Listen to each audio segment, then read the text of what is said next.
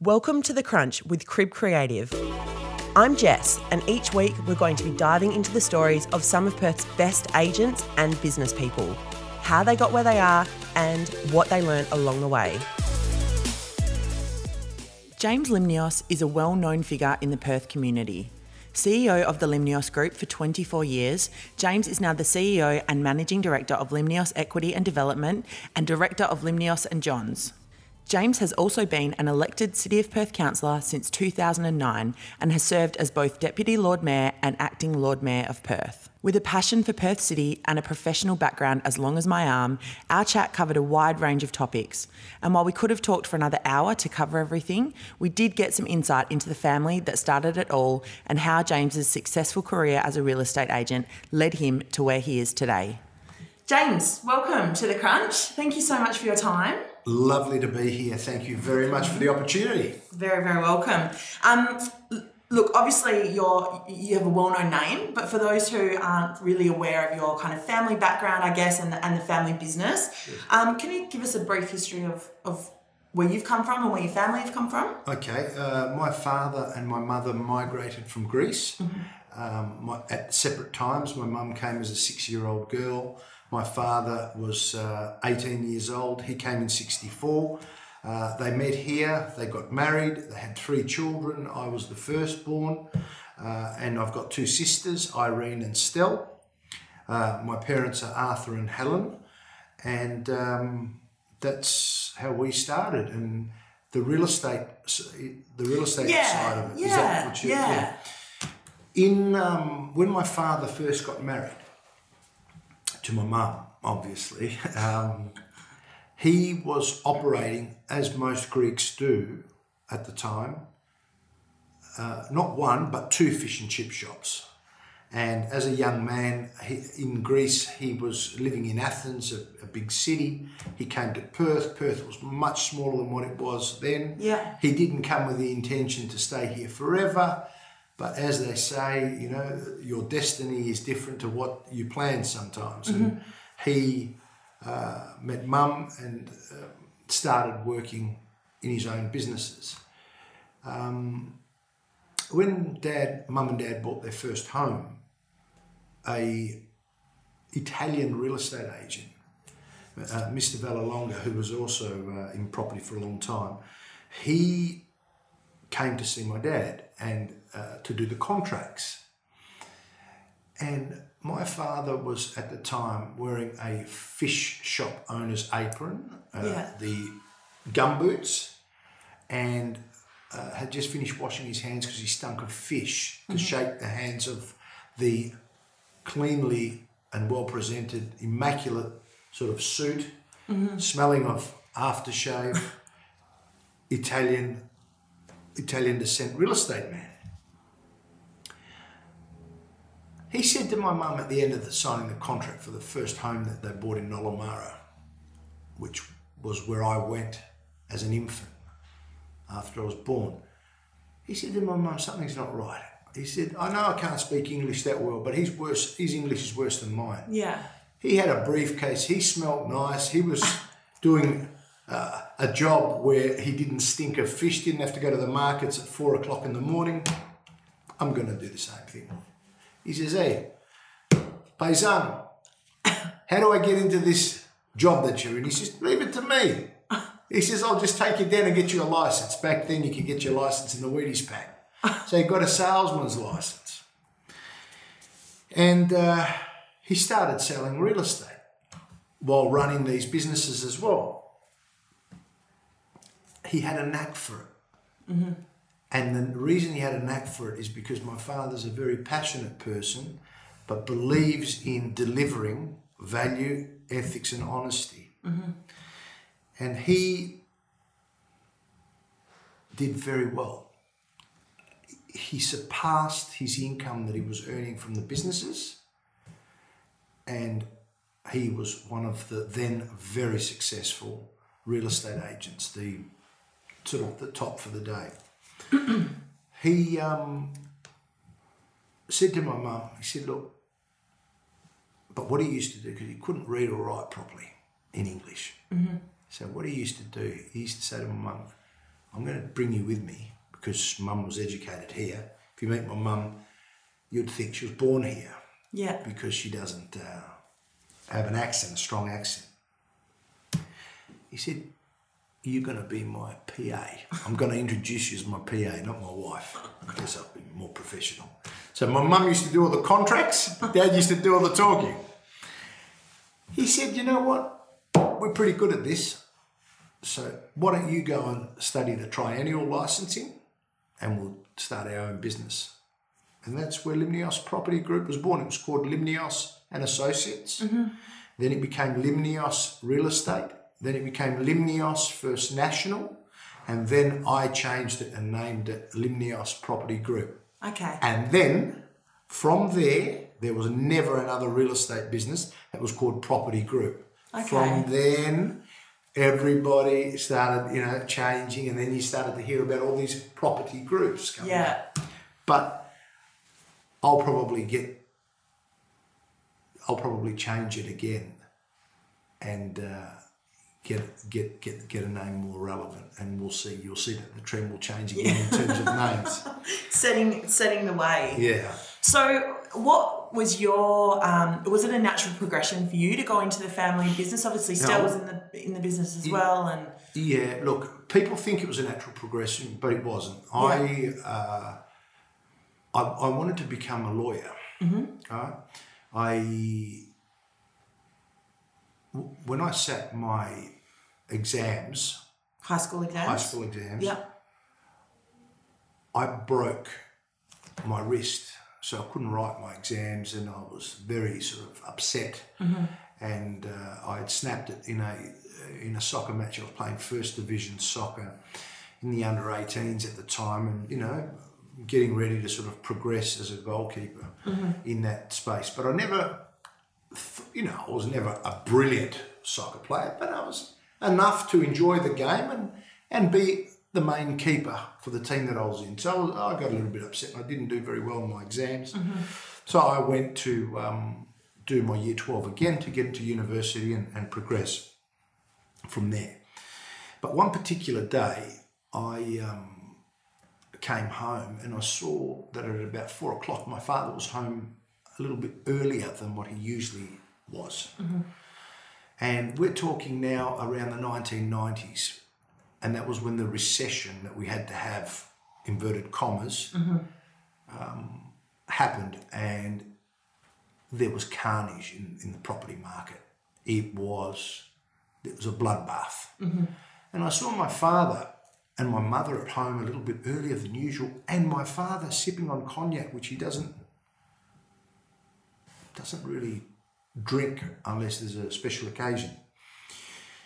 We had um, at that time he was the president of the Hellenic Community of Western Australia. He he had a lot of obligations there. He was building the first bilingual Greek Orthodox uh, school, St Andrew's Grammar in Dianella. Under his presidency, he's the founding president, and he delivered that for the community. Uh, and that's been growing in leaps and bounds. He, and at the same time, he was delivering the Hellenic Aged Care Facility in St Andrews, Dianella, and trying to run a small business. Um, economically, we were in really dire straits. And I said to my mum, "What's happened?" And obviously, things were getting too much. Know, it was tough. Our salespeople were leaving. This dad didn't have enough time to, to, to continue to sell real estate to generate income because of the other obligations that he had that I mentioned. How big was the was the group at that point? Nothing. It was Yeah. my mother, a secretary, Yeah. my dad, and one other uh, One other agent. one other uh, Yeah. part-time sort of agent. So I said to my mum, I said, you know, and to my dad, I said, guess what? Don't worry about a thing. I'm here. I was 17, turning 18. Wasn't old enough yet to have, no, just turned 18, so I was old enough to get my license. My dad said, son, you're too young. People would trust you for the biggest asset and what have you. It's not going to work. He said, continue in your schooling and whatever. I said, look, I'll do a deal with you. if you let me get my license and I'll give it a go for a couple of months on the school period. If it works, it works. If not, I'll go back. Mm-hmm. Because I can continue, I can do my university afterwards, Yeah. as I did. I've done an MBA since at UWA. Mm-hmm. Anyway, he miscalculated that I grew up sitting under his desk Yeah. looking at plans. It was in my DNA. Mm-hmm. In the first six weeks, I think I generated enough money to pay out whatever the small overdraft was that we were operating on and some. And it started working. And from that, I became an extremely successful sales agent. Mm-hmm. I had won a lot of awards in the, with the First National Group when we joined them.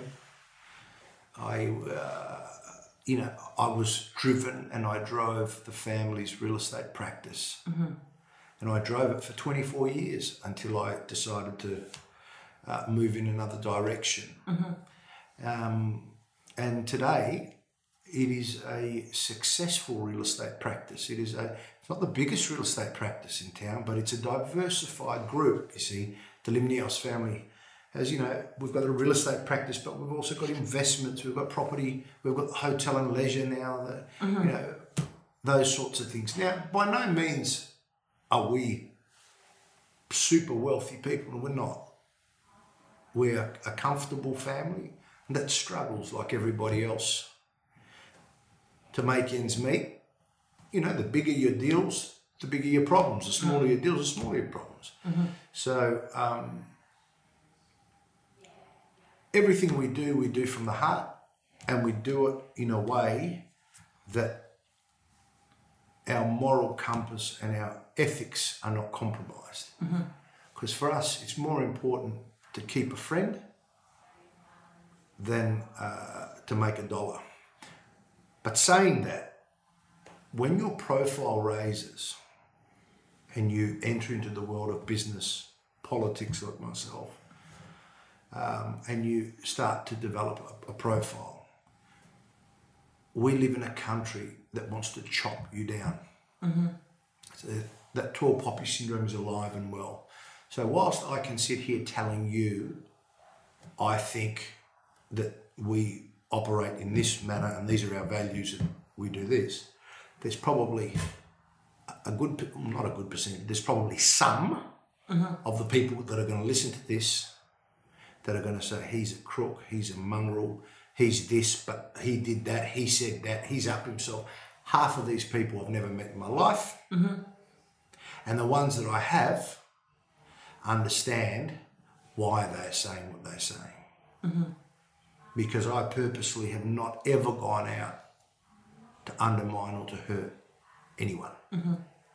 So that's where the um, the Limnios family evolved from. It evolved from my dad having a vision, but then me taking that vision and, and driving it forward with him. He's still very active. He's an executive chairman. He's 72 or 1 or something like that. Um, and very much hands on in terms of uh, what is happening within his family group. And for me, that is a good thing. Yeah. Because if that gives my dad purpose, and if that gives my father and my mother energy and a feeling of, of participation and belonging, full power to them because they, they need to. You, the minute you take away responsibility from someone and you make them fit within the mold of society, you know, you're young and then you're only a kid, but then you're an adult and then you become a dad and the dad must do that and then you become Yeah. old and then you die. Mm-hmm. Well, who said that you have to live like that or think like that? Mm-hmm. Whoever it is that tries to control and create societal order. And they try and do this to keep the masses in a herd mentality moving forward. So if my parents choose to continue to actively pursue and nurture their business interests, good on them. Brilliant. I want to ask you about, um, I guess, a lot of our listeners, people who listen to the podcast, are agents. So, just quickly going back to, to when you were selling early Yeah, early in your career, what do you think it is that made you so such a good agent? And and your dad as well. Um, Yeah, well, you so know- it was in your DNA. You know,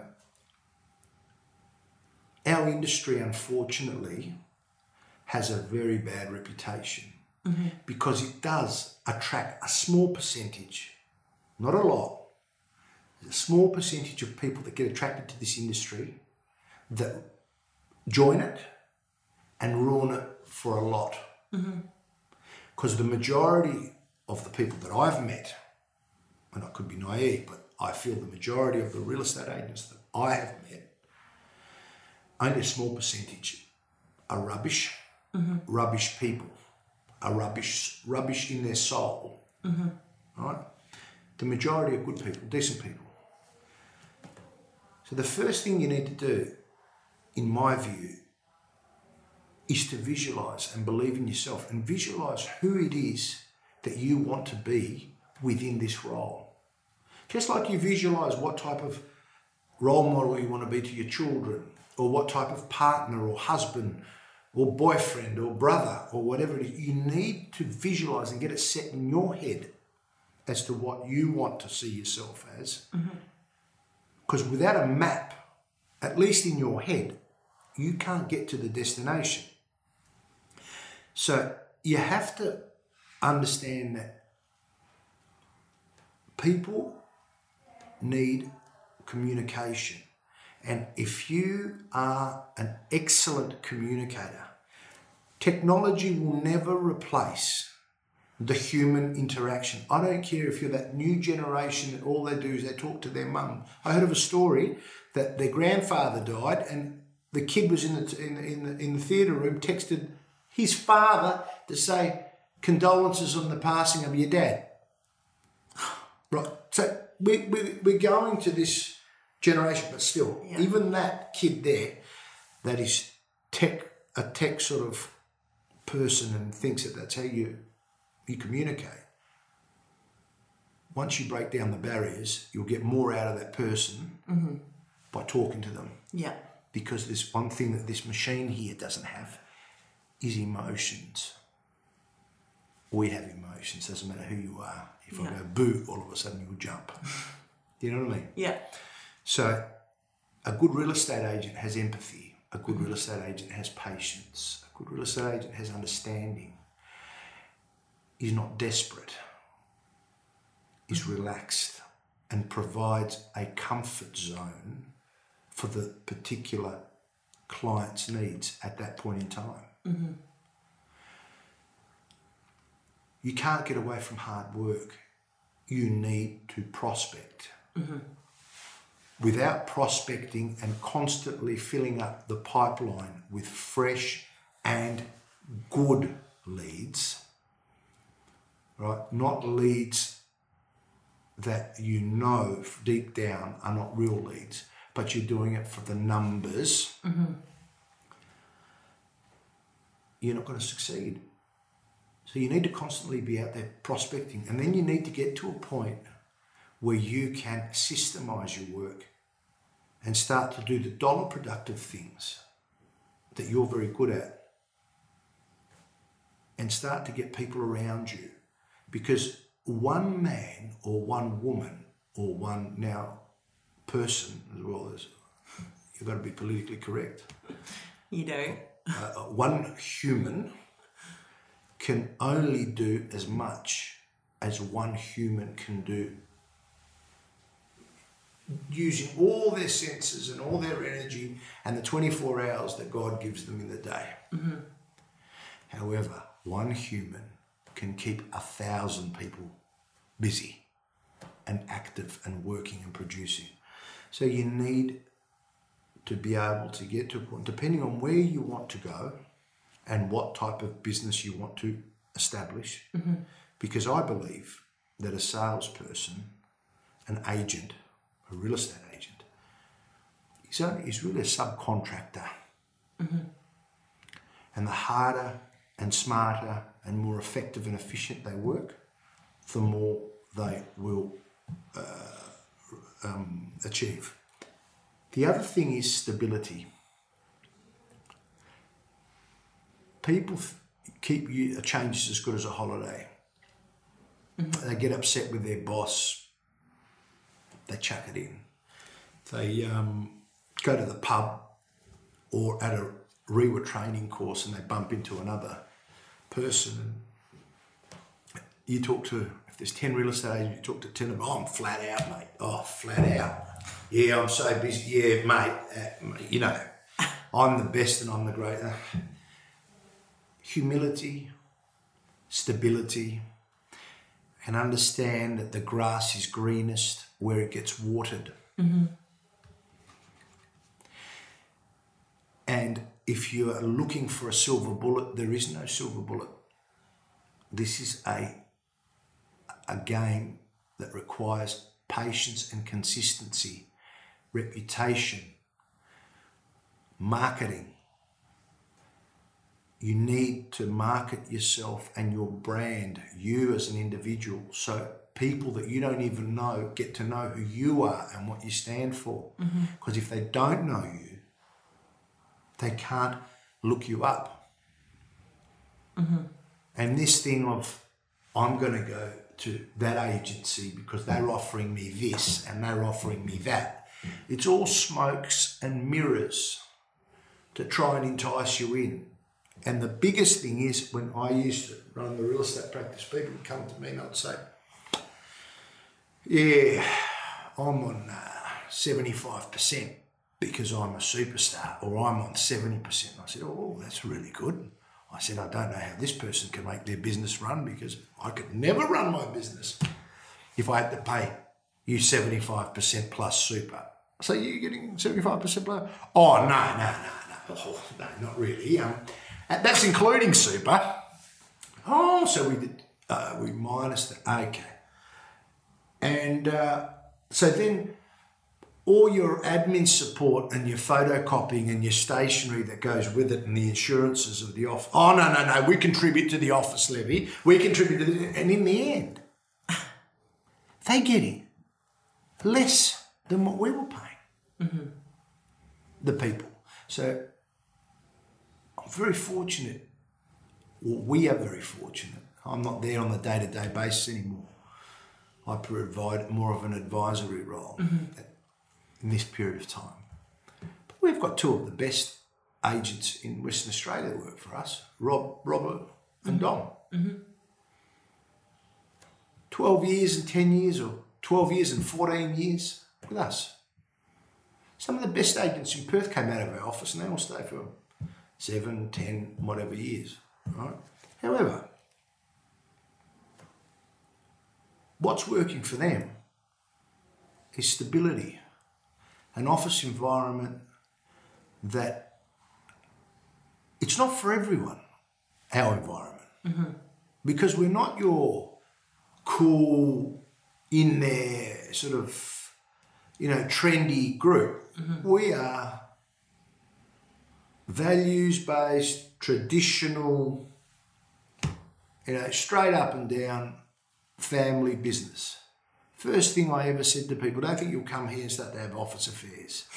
Don't think that you'll come here and, and you know, you, you- you'll get on the drugs on the weekend and, and work here. All that stuff doesn't work. I've got my mother in here, I've got my two sisters in here. This is not a party office. Mm-hmm. This is not, you know, mini skirts and high heels and, you know, it, this is not Wolf of Wall Street. this is the Limnios family's name. We can't hide, you know, something goes wrong, it's our name. Yeah. So if you combine all of those things to answer your question, you combine all of those factors and you make sure that you are systematic and you are up in the morning and you're the first one in and the last one out because you're doing your best and you're making your appointments. I don't mean you sit at the office all day. I want to say last one out. I mean that you make sure that you complete all your tasks and you do you do the grunt work that needs to be done. You will get the results. Mm-hmm. So I'm me, I'm always trying to lose weight. But my problem is I don't stick to what I know I should be doing. Yeah. So I'll do really well for one week, but I'll ruin it because I have a bottle of wine on a Friday night. There you go. Or I won't have any alcohol for that week, but I'll eat more than what I should. But I know what I should do. It's got to be a balanced diet. Got to do plenty of exercise, drink plenty of water, and cut out the alcohol. Yeah. We all know what we need to do. Yeah. But what we try and do as human beings, the easiest thing for us to do is to make up excuses. Mm-hmm. Yeah, but I had a tough week this week. Yeah, but my boss doesn't understand me. Yeah, but this. Yeah, but that. You know the yeah, but. It's it's an Australian phenomenon. Yeah, it's called yeah, but. It's like a disease. They don't do that in Greece. In Greece. No, they don't do that. Yeah, They've got no choice. They've got no choice. These people have to work. Yeah, so that's my view of the world there. Yeah. How have you seen the industry um, change since you Technology. technology? Do you think it's for the better? Remember a guy, Charlie Gunningham? Remember Charlie? No. He became the CEO of REWA. He had Aussie Home, first WA internet portal, Okay. right? Realestate.com mm-hmm. sort of became the big one, right? Charlie, very good man, beautiful soul. He came and said to me, You need to get on the internet, mate. I need to show. I said, Internet? It's, I don't know, 20 years ago. I said, You're a fool. He said to me, No, houses will be bought and sold off the net. I said, There's no one's going to buy a house off the net. Take all this internet stuff and websites don't work. I told him that. How many years did it take for you to do it? I, I was quite quick because I thought, oh, well, I don't know, that's the way the world's going, so I might as well try it. But I look at him today and I always, anything, I run by him when Yeah. it comes to technology. And I look at him and I, and, I, and I thank him every time for the support that he gave my family business in making sure that we were up to date with our online presence and marketing and all of that sort of stuff. So technology is the biggest change. Um, the other the other uh, thing that I've seen happen is people are looking. I suppose it's not a change because in, in every generation that would have happened, but the, the silver bullet, and there really, really isn't a silver bullet. Now, the internet is not the be all and end all. The, I don't know, the uh, knowing a certain developer is not the be, be all and end all. It's a little bit of everything that makes the whole pie. It's not one ingredient. Yeah. Tell, we ob- obviously you started in real estate, and so we started there, but then you've diversified, obviously, your career. Yeah. Um, tell me about becoming a City of Perth councillor. Yeah, I became a councillor in 2009, and in 2015, I think it was, I was the deputy Lord Mayor, and I, um, we all know what happened at the city. What prompted you at the start to run for council? Why did you want to do that? I'll tell you why.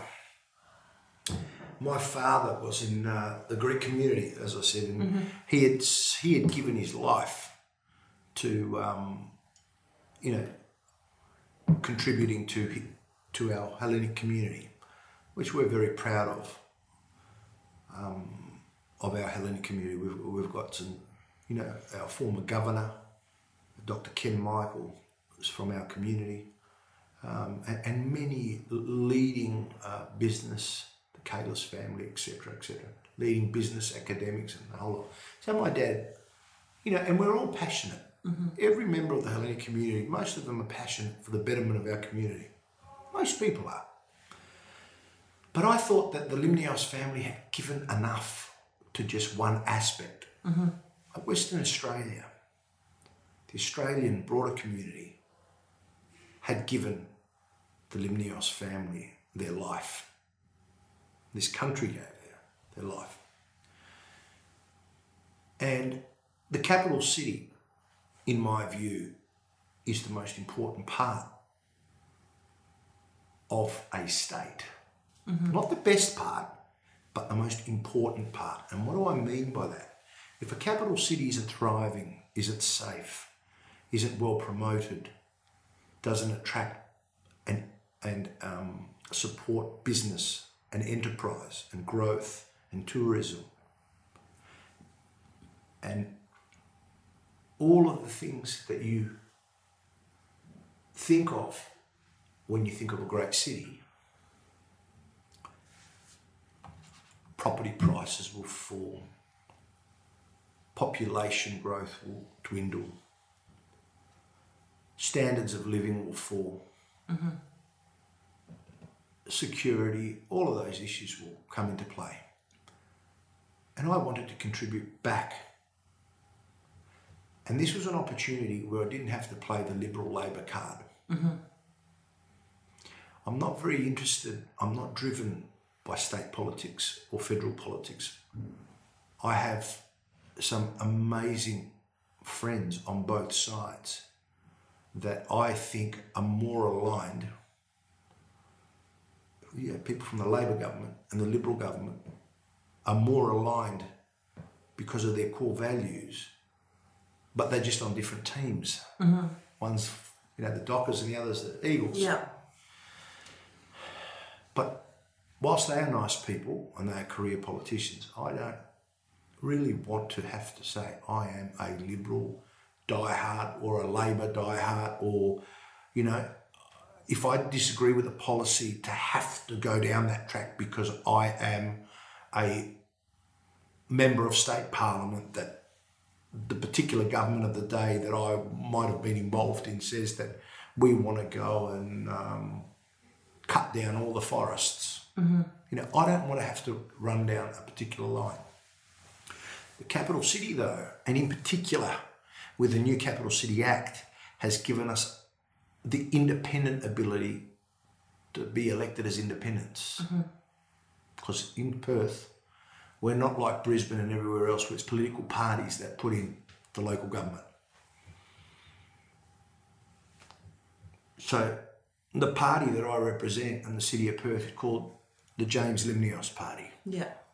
And James Limnios's values and objective opinions, which are mine. Mm-hmm. Not some faceless people that sit in a boardroom and make policy decisions. Mm-hmm. Um, I get a big thrill out of helping people. I love it when the Vietnamese small business owner who can't speak English properly has been hassled by a health person or by someone, because that does happen. Not everybody's, you know, a really nice bureaucrat that just goes and does their job Yeah. they can get aggressive with people. They can be unfair with people, or, or there could be genuine misunderstandings. Mm-hmm. And to be able to go and fix a problem that some that I know was burdening a small family business and make a change that for me I could do the click of my finger, mm-hmm. but for them it's a nightmare. Mm-hmm. Makes a big deal to be able to pick up the phone and get an old man accommodation who was on, who was on the brink of being homeless and being able to get him into some government backed accommodation is what does it for me.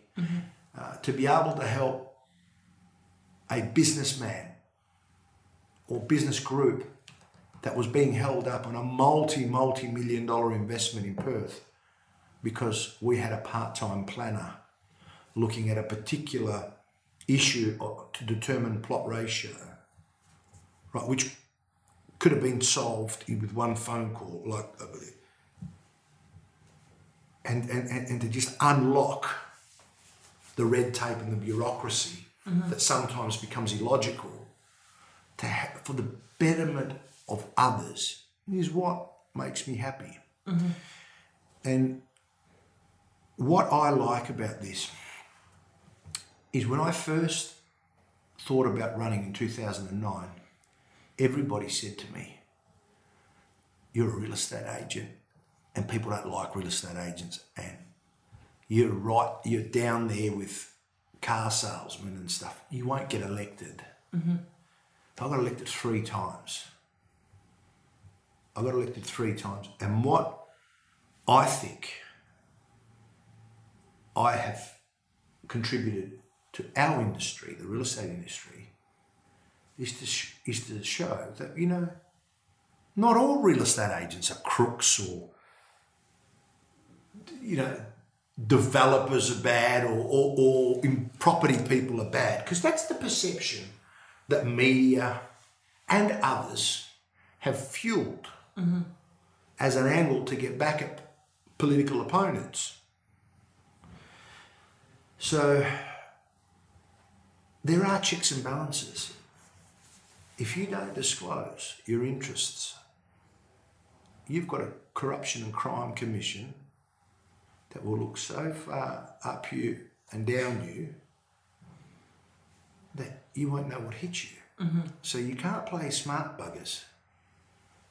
So for me, one of the best achievements from what you're asking me here is the fact that the people of Perth have entrusted me to be their representative consistently over three elections. Mm-hmm. Right? I've served since 2009. We got suspended last of oh, this year, earlier this year, pending the outcome of the investigation at the City of Perth. I think that was a good thing. For everyone to be suspended? Every, I, I think the, this investigation is a good thing. Because you did say that you thought it shouldn't have been the whole council. Well, when did I say that? Didn't Didn't you say that you thought the whole council shouldn't have been suspended? No, it's not. Uh, I I the only thing that I have said on the record it's not is that it's not the whole council that is responsible. Right. Okay. For the suspension. Mm-hmm. However, mm-hmm. this is a good thing, and the reason it's a good thing, whilst it's unfortunate for people like myself and others mm-hmm. who really just got freshly elected, spent a lot of money on campaigns, and have been put aside mm-hmm. pending this investigation. It will uncover and clear many issues and sort out many um, speculations mm-hmm. that have been going and circulating. And I think the people of Perth deserve clarity and then we move forward. Mm-hmm. So that's why I think it's going to be a good thing. Yeah.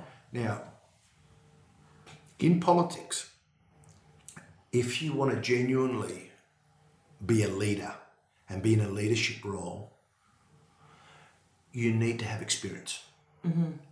So, without experience, to try and become a Lord Mayor or to become a Premier mm-hmm. is like playing Russian roulette. Someone might get on there and fluke it and become fantastic. But if you don't know the nuances of local government, political uh, responsibility, and the way to, to how a machine the size of the city of Perth works, mm-hmm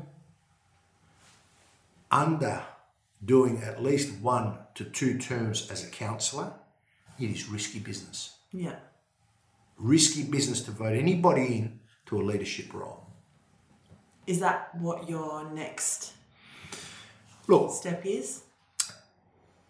I speculating anything is the worst thing yeah. that you can do in business or in politics because one week and one day is a long time in politics. Mm-hmm. Anything can unearth, any situation can occur. And when I say unearth, circumstances of societal circumstance, not personal, mm-hmm. right? But obviously, you don't get into. I am a leader by nature. I've I lead my own businesses. I lead my family. I lead my community. So I never got into uh, something without aiming to complete it at the best of my game, to the mm-hmm. best of my ability. So, all things being equal, and my personal circumstances and my family, most importantly, my family and personal circumstances being in check, and the opportunity arose, I would consider it at that point in time mm-hmm. very carefully. Mm-hmm. Okay. I want to ask you about the challenges because obviously the last couple of years, particularly on, on the council, would have been a very challenging time. Yes. But also, how did that compare to the challenges of running a business? Um, because you know, that would, I Look- imagine have just as, as hard times. Yeah, yeah, yeah, yeah. That's a good. That's a good question. The last two years were probably the most difficult two years that I have experienced on the city of Perth. We had the spotlight on us for two years. I don't have to go into detail. All you need to do is Google, or you would know what, what has happened and Yeah. allegations and all of that of other people. Thank God, you know, it's, it's not me, but um, that was difficult. That was difficult because it was frustrating. We needed to get on with the business of the city of Perth, not about people's personal issues. So that was tough. Um, you're responsible if you've got any heart at all. You're responsible for ratepayers, for taxpayers, for families. You know, you, so you've got to be putting their interests first. So it is you've got to be on, you know, on on the ball. Mm-hmm. The bottom line is, with your own business, you're also responsible for the families that you provide the environment for them to make an income, mm-hmm. to feed their children and educate their kids, and have a good family environment and look after their wives or their partners, whatever their partners or their situation is. So you've got a lot of responsibility on your shoulders in both ways. Difference is, I suppose, you make a mistake with your own business, you, you go bankrupt, you'll go broke, and you'll ruin it for your family. With the city of Perth, or with politics, you just won't get voted in again because mm-hmm. you're an idiot. You've done something wrong, or you don't know how to communicate with the people, or you've lost the plot, or whatever it is. So that's the, the, the, the fundamental difference is that, but they are they both are challenging in their own ways. I'm conscious again of your time, so I want to swing it around. There's been a lot of um, a lot of talk lately about Perth. I know you're very passionate about Perth as a city. Obviously, it comes through when you speak. Um, and there's been a lot of talk happening about urban density in Perth and the changes happening in, in the city and how we're going to build the population without going outwards. Yeah.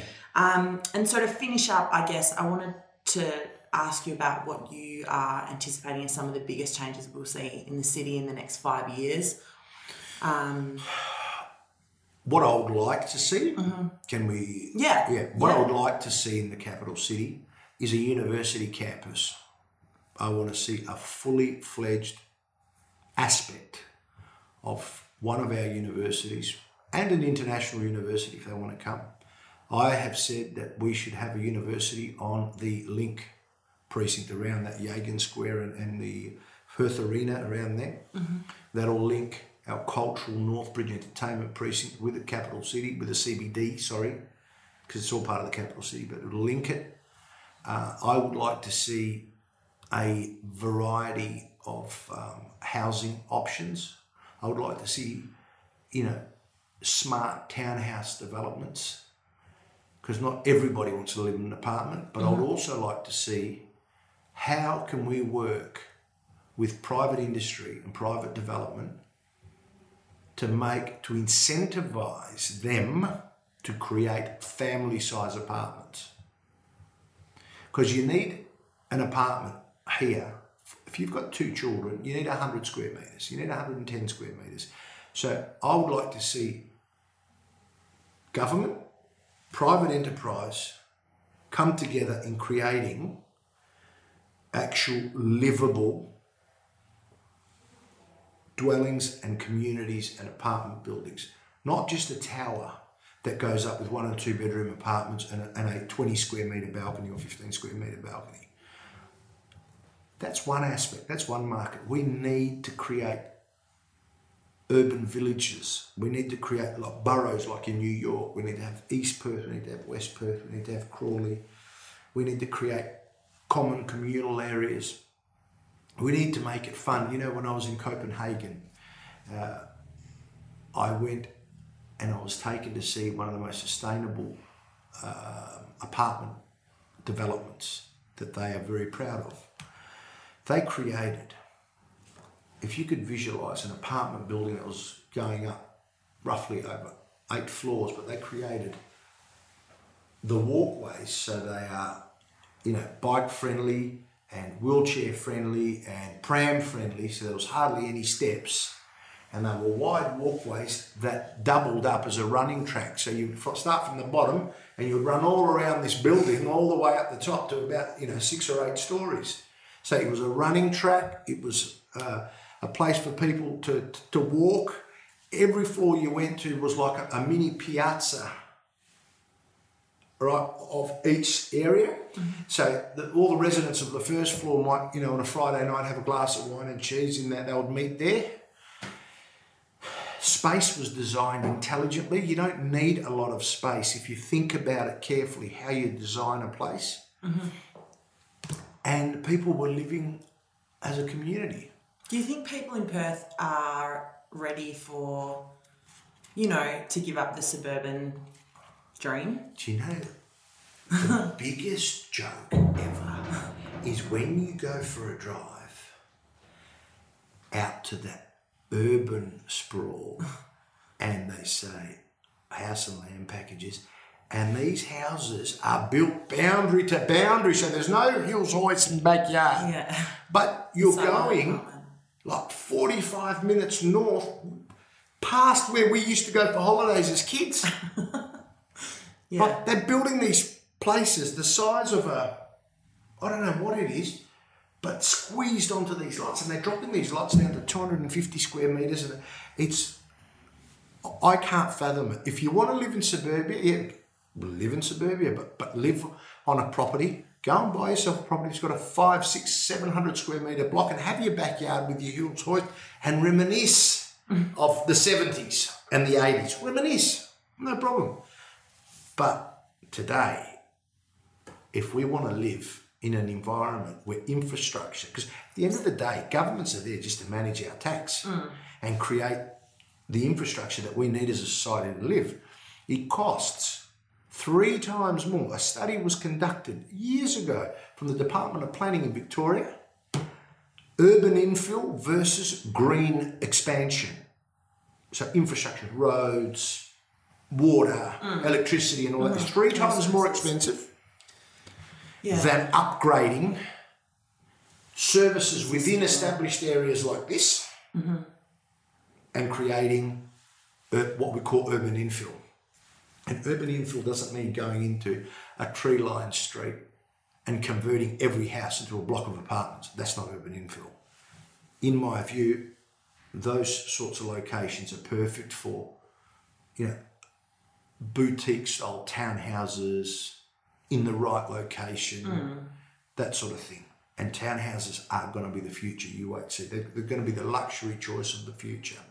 I just feel like I think I saw maybe Alannah MacTiernan speaking about this at a, for a property council event five yeah. years ago, and there's all there's just always pushback on. I guess as time comes on, people will get used to it and yeah, realize that it has to. It just has to happen. It will. It, it, you you know, I'll just tell you a story. When I first got elected in 2009, I got a phone call and guy said to me, Congratulations, on being elected. He goes, now what I want you to do for me. He said, now, it was serious, but this bloke was in his 70s, right? 2000.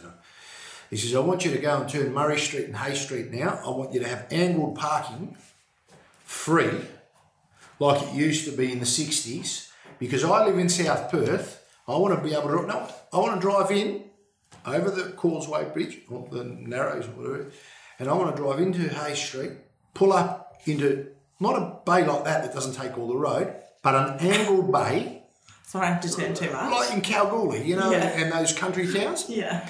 I want you to return that back. I said, Really? I said, No, no, that's going to be very difficult to do. Unfortunately, I can't help you there. So that mentality will fade out Yeah. slowly. Yeah. You know, we've got to we've got to grow up. Perth has to, Western Australia and Perth in particular has to stop being wait a while. Has to stop being like a spoiled. Sometimes we're like spoiled little kids because we've got it so well here. Yeah. And we don't want change. Change is going to come. Mm-hmm. We're going to have to build new roads. We're going to have to build new railway lines. We're going to have to build tunnels. Mm-hmm. We're going to have to create infrastructure. We're going to have to bring allow migration to come in. We're going to have to allow. We're going to have to become a place. We can't stay the same. Nothing stays stagnant. Mm-hmm. The world moves for God's sake. We've got to move too. Yeah. Yeah. I think that's a great note to end it on. Yeah. Thank you. Thank you so much for your time. I really appreciate it. Thanks for tuning into The Crunch. We'd love to hear your thoughts on the show, so if you would like to share them, please email me at jess at cribcreative.com.au. Don't forget to subscribe if you enjoyed the show and share it with anyone else you think might like it.